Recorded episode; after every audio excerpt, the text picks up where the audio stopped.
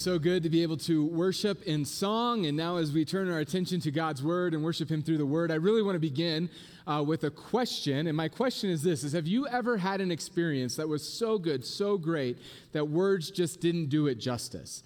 Like you just had to be there, you had to experience it to really get it. Well, I've had several of those experiences in my life, and maybe the earliest one that I can remember is when I was in Scouts. I loved Scouts. I was like the Pine Derby like champion. I was the king of Pine Derbies, uh, Pinewood Derbies. Um, I love knives and fires, and in Scouts you get to play with both of those. That we were able to go camping.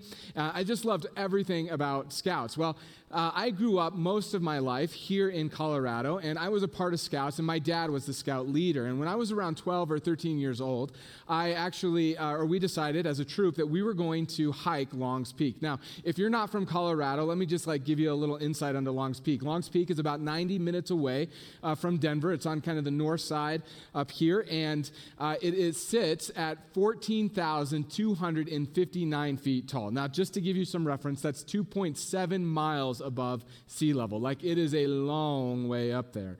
And if you're ever going to hike Longs Peak, uh, you have to start really early in the morning, before sunrise even, because you have to make the summit and then get back down below the tree line before the afternoon thunderstorms move in. Because if the afternoon thunderstorms move in and you're above the tree line, that is like trouble.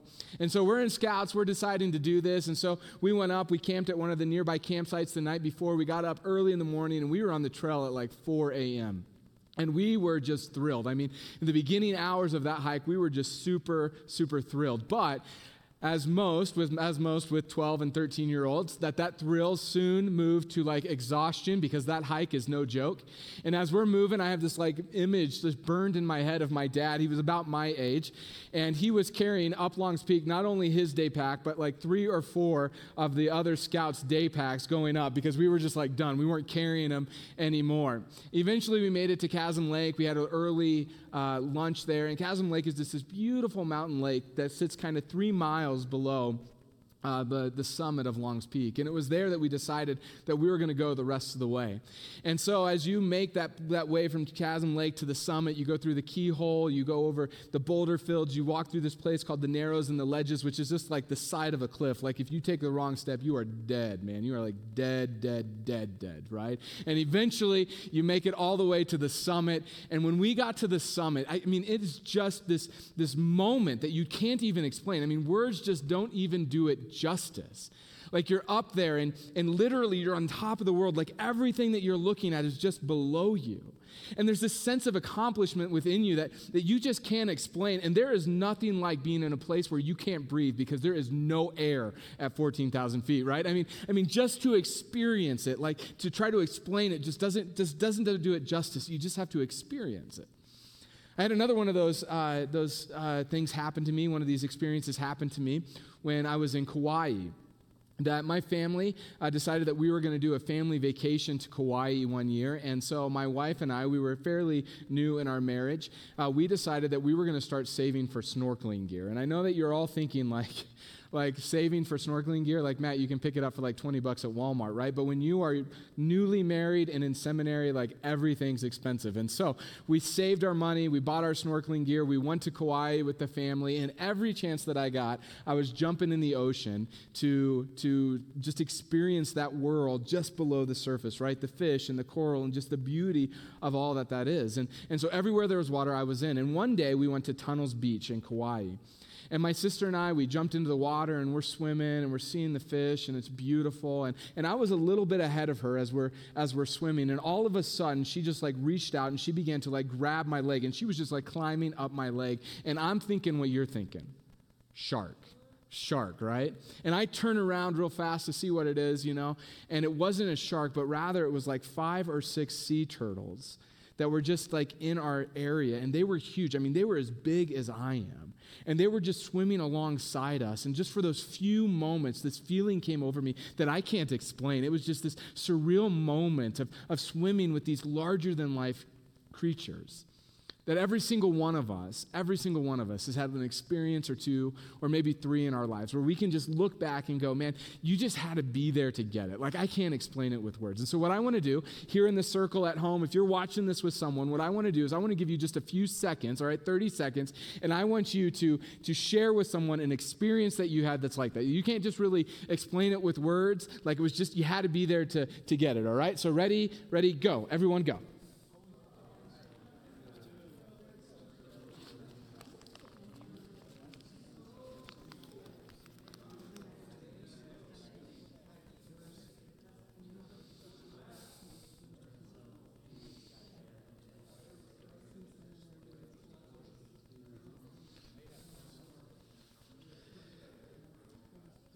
All right, let's bring it back together here.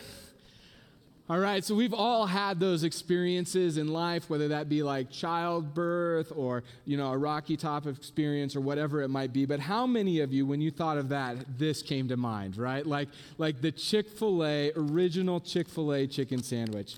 I mean, it's just, you can't explain it, right? Like, like as you take one of these out, if you had this with a little Chick fil A sauce and you dip into this, like that Words just don't explain this right here.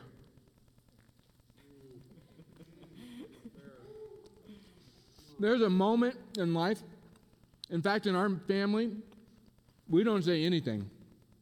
We just look at each other and we say, How do they make it so good? Like, like that's it, right? And I mean, I can explain this to you.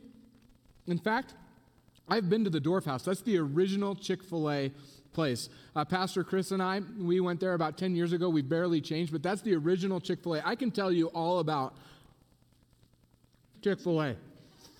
I can tell you everything you need to know about Chick fil A, but I'm just telling you that you, until you try it, until you eat it, like you just don't get it, right? I mean, words just can't explain a Chick fil A sandwich.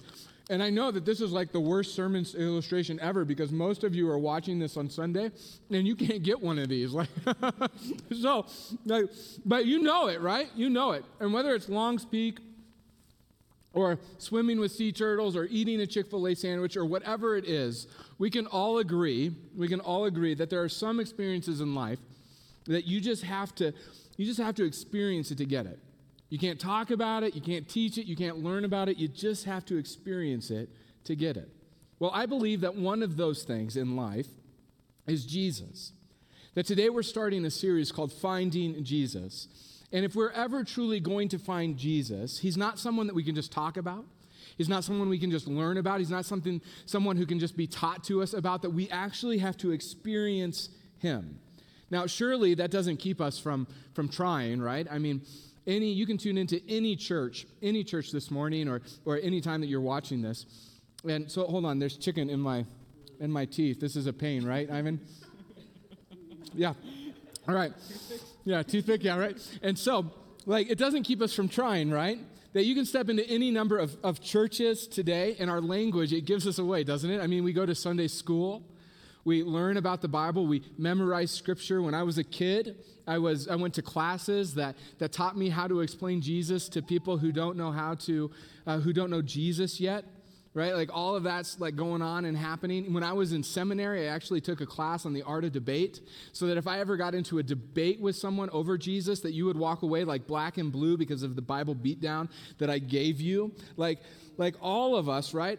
All of us have, have, if you've been in church, you've, you've experienced that side of church world where we learn and we teach and, and we try to talk about Jesus. And yet the reality of what I've come to learn in my life is, is this, is that no one's ever been argued into connection with God. That, that while we're able to learn and, and maybe be taught about Jesus, that, that that teaching and that learning doesn't, doesn't necessarily lead to connection with God. And the fact of the matter is, is that, is that Jesus doesn't just want us to know a lot of things about him, like we're stalking him on Instagram, but rather he wants us to be relationally connected to him, which is a huge thing that every single one of us should, should just pause and think about for a moment. That Jesus doesn't want you to know facts about him, he wants you to be connected relationally to him. And so, what I want to do today is I want to show you something that Jesus did all the time that when he walked on this world time and time again, he did, he did this one thing to help people experience a relationship with him. And the term that we're going to look at today is what he used with his, his first followers. It's how he got the ball rolling, that this was his first invitation to his very first followers. And as you read the Gospels, that is the story of Jesus' life, you start discover, you start to discover that Jesus made an invitation that is extended to every single person every single day. And whether you've been a part of church your entire life or you've been to church the last 25 minutes of your life, that this is an invitation that is an extended that is extended to you. And so if you have your Bibles at home, what I'd love for you to do is take them out, and we're going to look at John today, the, the book or the gospel of John. John chapter 1, that's where we're going to be. See, I just think that if we're going to find Jesus, then we need to find those who were closest to Jesus, and John happened to be one of Jesus' best buds. And so I'm going to pick up in John chapter 1, starting in verse 35, and it reads this way. The next day, again, John was standing with two of his disciples. Now, just pause there for a moment because this is a little bit a little bit unclear but this isn't john the writer of this book. This is a different john. It gets a little confusing but there's two johns john jesus' best friend and then a guy that we call john the baptist. And the reason that we call him john the baptist is not because he was a baptist. It's not like you know pete the presbyterian and john the baptist. That's not what's going on here. That the reason that we call him john the baptist is because he dunked people See, culturally during this time, there was a practice that happened among the Jews that if you were a non Jew, that's a Gentile, and you wanted to convert to Judaism, you wanted to become a Jew, then you would have to go through this, this ritual, this ceremony where two things happened. The first is, is that you would be dunked. You would be what was called baptized for the washing of your sins. And the second thing, if you were a man, you got circumcised. Now, to, truth be told, right, Brad, truth be told, that probably not a lot of men converting to Judaism during this time. John the Baptist comes on the scene and he's preaching an entirely different message. He starts preaching this message not for non Jews to become Jews, but rather he starts preaching to both Gentiles and Jewish people that true connection to God is through repentance. And that anybody who had a repentant heart before God then needed to be baptized as a symbol of what God was doing on the inside of them. It was this beautiful picture. And as John the Baptist starts preaching this message, people hear it from all over. And Jew and non Jew, Jew and Gentile start showing up, and he's dunking people everywhere. And a few of these people become his disciple. Verse 36. And John looked at Jesus as he walked by and said, Behold, the Lamb of God. Now, this statement was huge. Because in this time, if you wanted to be right before God, if you wanted to be right with God, that you had to make a sacrifice for your sin a sheep, a goat, a pigeon, a lamb. See, in the Old Testament, the Old Testament taught that if you sinned, something had to die. That the prophets of the Old Testament made this claim that if you wronged God, we call that sin, if you wronged God, then, then the punishment for that wrong, the payment for that sin was eternal death. It was pretty rough. And so a sacrificial system was developed where you, as a person who had wronged God, who had sinned against God, could take an animal and sacrifice that animal in your place, that that animal would become your substitute, and it would pay the penalty. It would suffer eternal death for your sake. Now, also in the Old Testament, there was this, this one that was spoken of that was actually called the Lamb of God. And that the thought is, is that when this spoken one, this Lamb of God showed up, that, that he would be the everlasting sacrifice to make people right before God. And on this day, as John is doing his thing in the river, he's, he's dunking people, and he sees Jesus come over the hillside. And as soon as he sees Jesus, he says, Wait, behold, pause. And everybody does. And he says, Right there, the Lamb of God. Now, everybody in this moment would have been like, oh, What are you? Is this the one, John? Is this the lamb, the everlasting sacrifice that we've been waiting for? Verse 37 The two disciples heard him say this, and they followed Jesus. Jesus turned and, and saw them following, and he said to them, What are you seeking? now, Jesus knew exactly what they wanted. See, the Lamb of God in the Old Testament was also known as the Messiah. And you might have heard of the word Messiah before. It simply means the anointed one or the promised one. That throughout the Old Testament, there was this, this Messiah, and the Jews believed that this Messiah would bring the favor, the hope, the peace of God upon all people. That the Messiah was all about ending the, the sacrifice, the sacrificial system, and once and for all being, being made right before God, making a way for forgiveness, making a way to, of being set free, where you could stop trying to pay God back, where you could just rest in the fact knowing, knowing that you don't owe God anymore. It was peace. It was, it was hope. And in the first century, just like us today, we're all looking for it.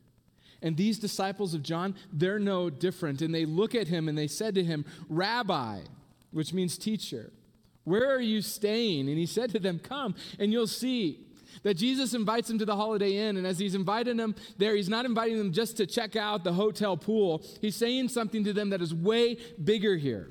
So they came and they saw where he was staying, and they stayed with him that day for it was about the tenth hour.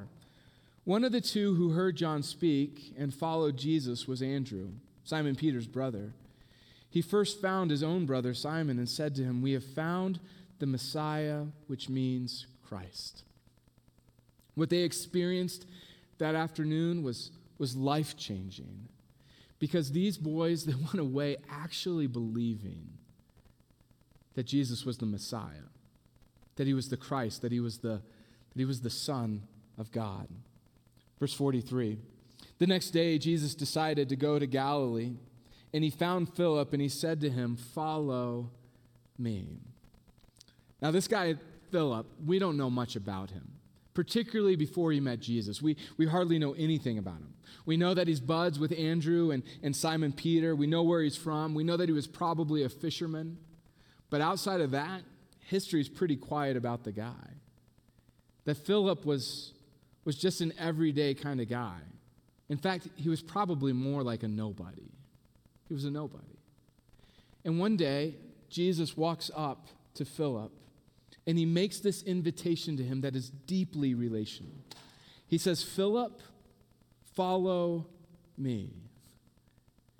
And Jesus, he looks at this, this nobody and he says, You don't need a pen. You don't need to write anything down. It doesn't require much on your part. You don't, you don't need to have your life all together. You don't need to have things all in order. Will you just do the one thing that I know you can do? Will you follow me? I'm not asking you to change. I'm not asking you to, to have your life all together. I'm just asking you Will you take a step in my direction and follow me? Will you experience life with me?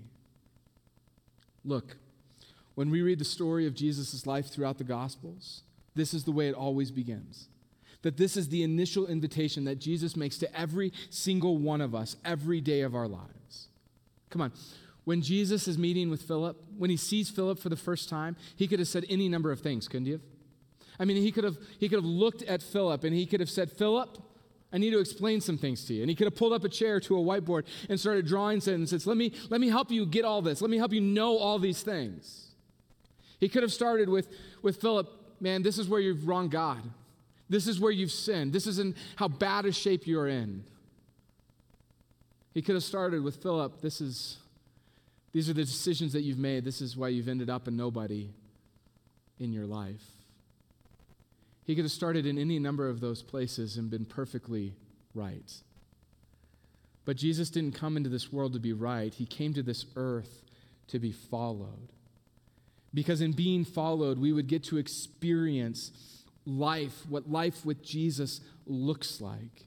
And all the things that we want to understand, and all the things that we want to learn, and all the things that we can be taught about God would be made clear and that ultimately following Jesus would lead to an opportunity of connecting with God in a way that would set us free, that would give us hope, that would bring us peace.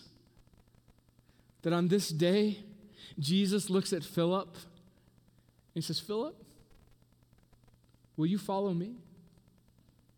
Will you experience life with me?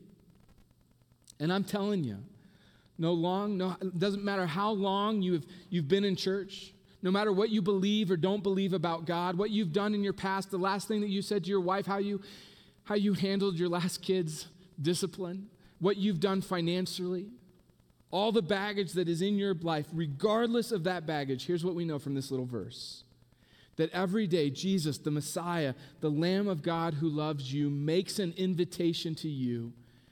And he says, Will you follow me? Will you experience life with me? And Philip, he, he takes him up on this offer. And he experienced things over the next couple of days, and he came away believing that Jesus was the Messiah. It absolutely changed his life. And the first thing that he does is he goes and he finds his best bud, Nathaniel, verse 45. It says, Philip found Nathanael and said to him, We have found him, of, of whom Moses in the law and also the prophets wrote, Jesus of Nazareth, the son of Joseph. And I kind of have this image in my mind, this, this image that, that Philip comes running to Nathanael and he's talking so fast and he's saying these things so fast. And Nathanael's like, Bro, you got to slow down. And Philip's like, We found him. Bro, we, we really found him. And Nathanael's like, Who? He's like, Jesus. We found the Messiah. We, we found the Lamb of God. We found the, the Savior, the one that we've been waiting for. Now, during this time in the first century, there were, there were dozens of, of messianic figures. In fact, in this very moment in the first century, we know of at least 19 messianic figures that rose up during Jesus' lifetime. All 19 of them started rebellions against Rome, all 19 of them ended in death. Nathaniel's seen this story time and time again. He knows the ending of this story. Verse 46 Nathaniel said to him, Can anything good come from Nazareth? He's like, Philip, look, man, don't want to burst your bubble here, but, but I have a pretty good picture of, of what the Messiah is. I have, a, I have an image in my mind of what I'm looking for in the Messiah, and it's not some hick carpenter from the backwoods of Nazareth. It's just not. And here Philip does what I love. I love what he does in this moment. He doesn't go, Nathaniel, man, what if you accidentally step into the street and get hit by a donkey? Where are you going to spend eternal life? Like, he, he doesn't go there. He doesn't start in that space. He, he starts in the same space where Jesus started with him. He looks at his bud, Nathaniel, and he says, Would you just come and see? Would you just come and see? He doesn't argue with him. He doesn't try to explain the, the four spiritual laws. He doesn't try to make a case for Nazareth. He, he just says, Bud, will, will you come and will you see? I can't explain it. I, I don't know how to use words to, to paint the picture for you. You just, you just have to experience it. That this invitation is always the first step in finding Jesus. Jesus says, Look, you don't have to be a good person to follow me. If you doubt that, just go back out and check the disciple Matthew's story. Jesus, just follow me. It, it doesn't mean that we have to have our entire lives together. And if you doubt that, just go check out the story of the woman at the well. That Jesus says, Will you just do the one thing that I know you can do? Will you just take a small step in my direction and experience me? Will you follow me? Just, just come and see. And here's what happens if we take Jesus up on that offer. I've seen it a hundred times in my life that when you start to experience Jesus, you start to see God differently. You start to see yourself differently. The questions that you have in terms of your identity, the questions that you have in terms of your childhood, and the way that some things worked out, that in those moments there's, there's clarity and there's some sense that, that starts to get made. And when that happens, you begin to change and you start to do things differently. And it's not because I preach to you a list of things that you could do and don't do, the thous and the thou shalt nots, but rather it's because you're falling in love with Jesus. And when you fall in love with Jesus, it's like falling in love with any other person that you start to do things not because you have to, but because the relationship is so meaningful that you want to, that you're motivated to do it. And if you're tuning in today trying to find Jesus, I just want you to know that you're not here by accident. You're not. See, my guess is, like most of us, that you've spent the last 60, 70 days looking out at this world and the chaos of this world. And as you're looking into the world, you're, you're yearning for peace, you're yearning for hope. And the reality is, is that as you look into the world, you only see hopelessness. You don't see peace. And you and you're searching. You're searching everywhere that you can to find it. And you're here and, and you hear about Jesus. And, and maybe today, as, as you hear all of this, you're thinking, Matt, I'm not so sure about this. I mean, seriously? This is where I find peace. This is where I find hope. Is by some first century hick carpenter from nowhere, Nazareth, who you said died on a cross and then raised three days later.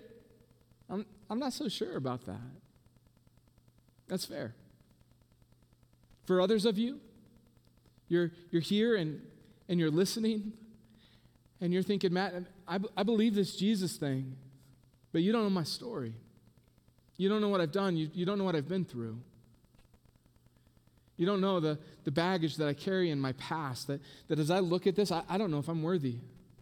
I don't know if I'm worthy of hope. I don't know if I'm worthy of peace.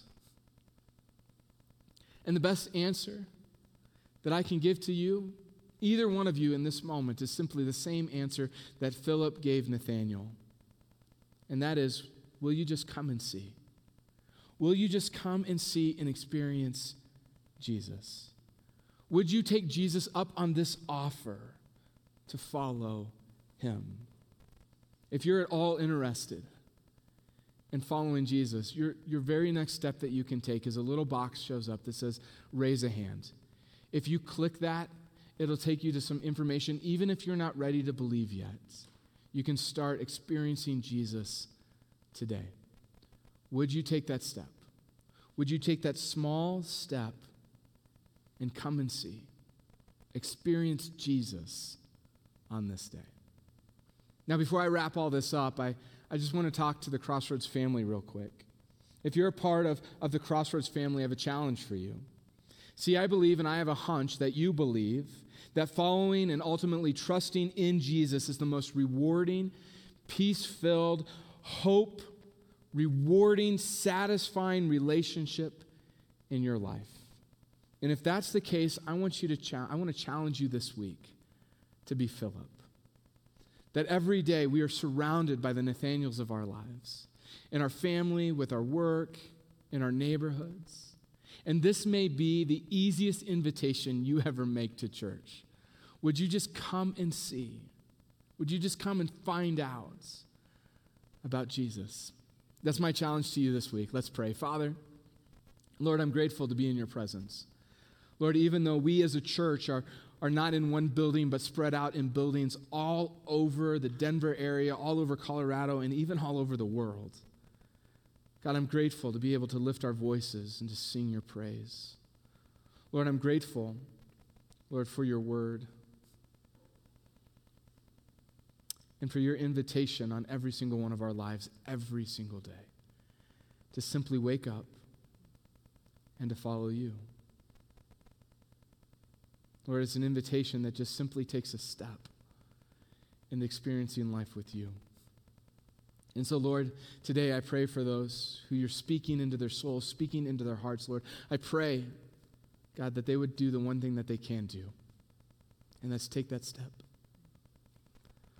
Lord, for those of us who've maybe walked with you for a good season of our lives, Lord, the call is still the same for us every morning on this day. Will you follow me? God, help us see you. Help us experience your Son, Jesus, in ways that are vibrant. Lord, ways that speak to our souls. It's in this, Lord, that I pray. In your beautiful, in your wonderful, in your powerful name, the name of Jesus. Amen. Amen.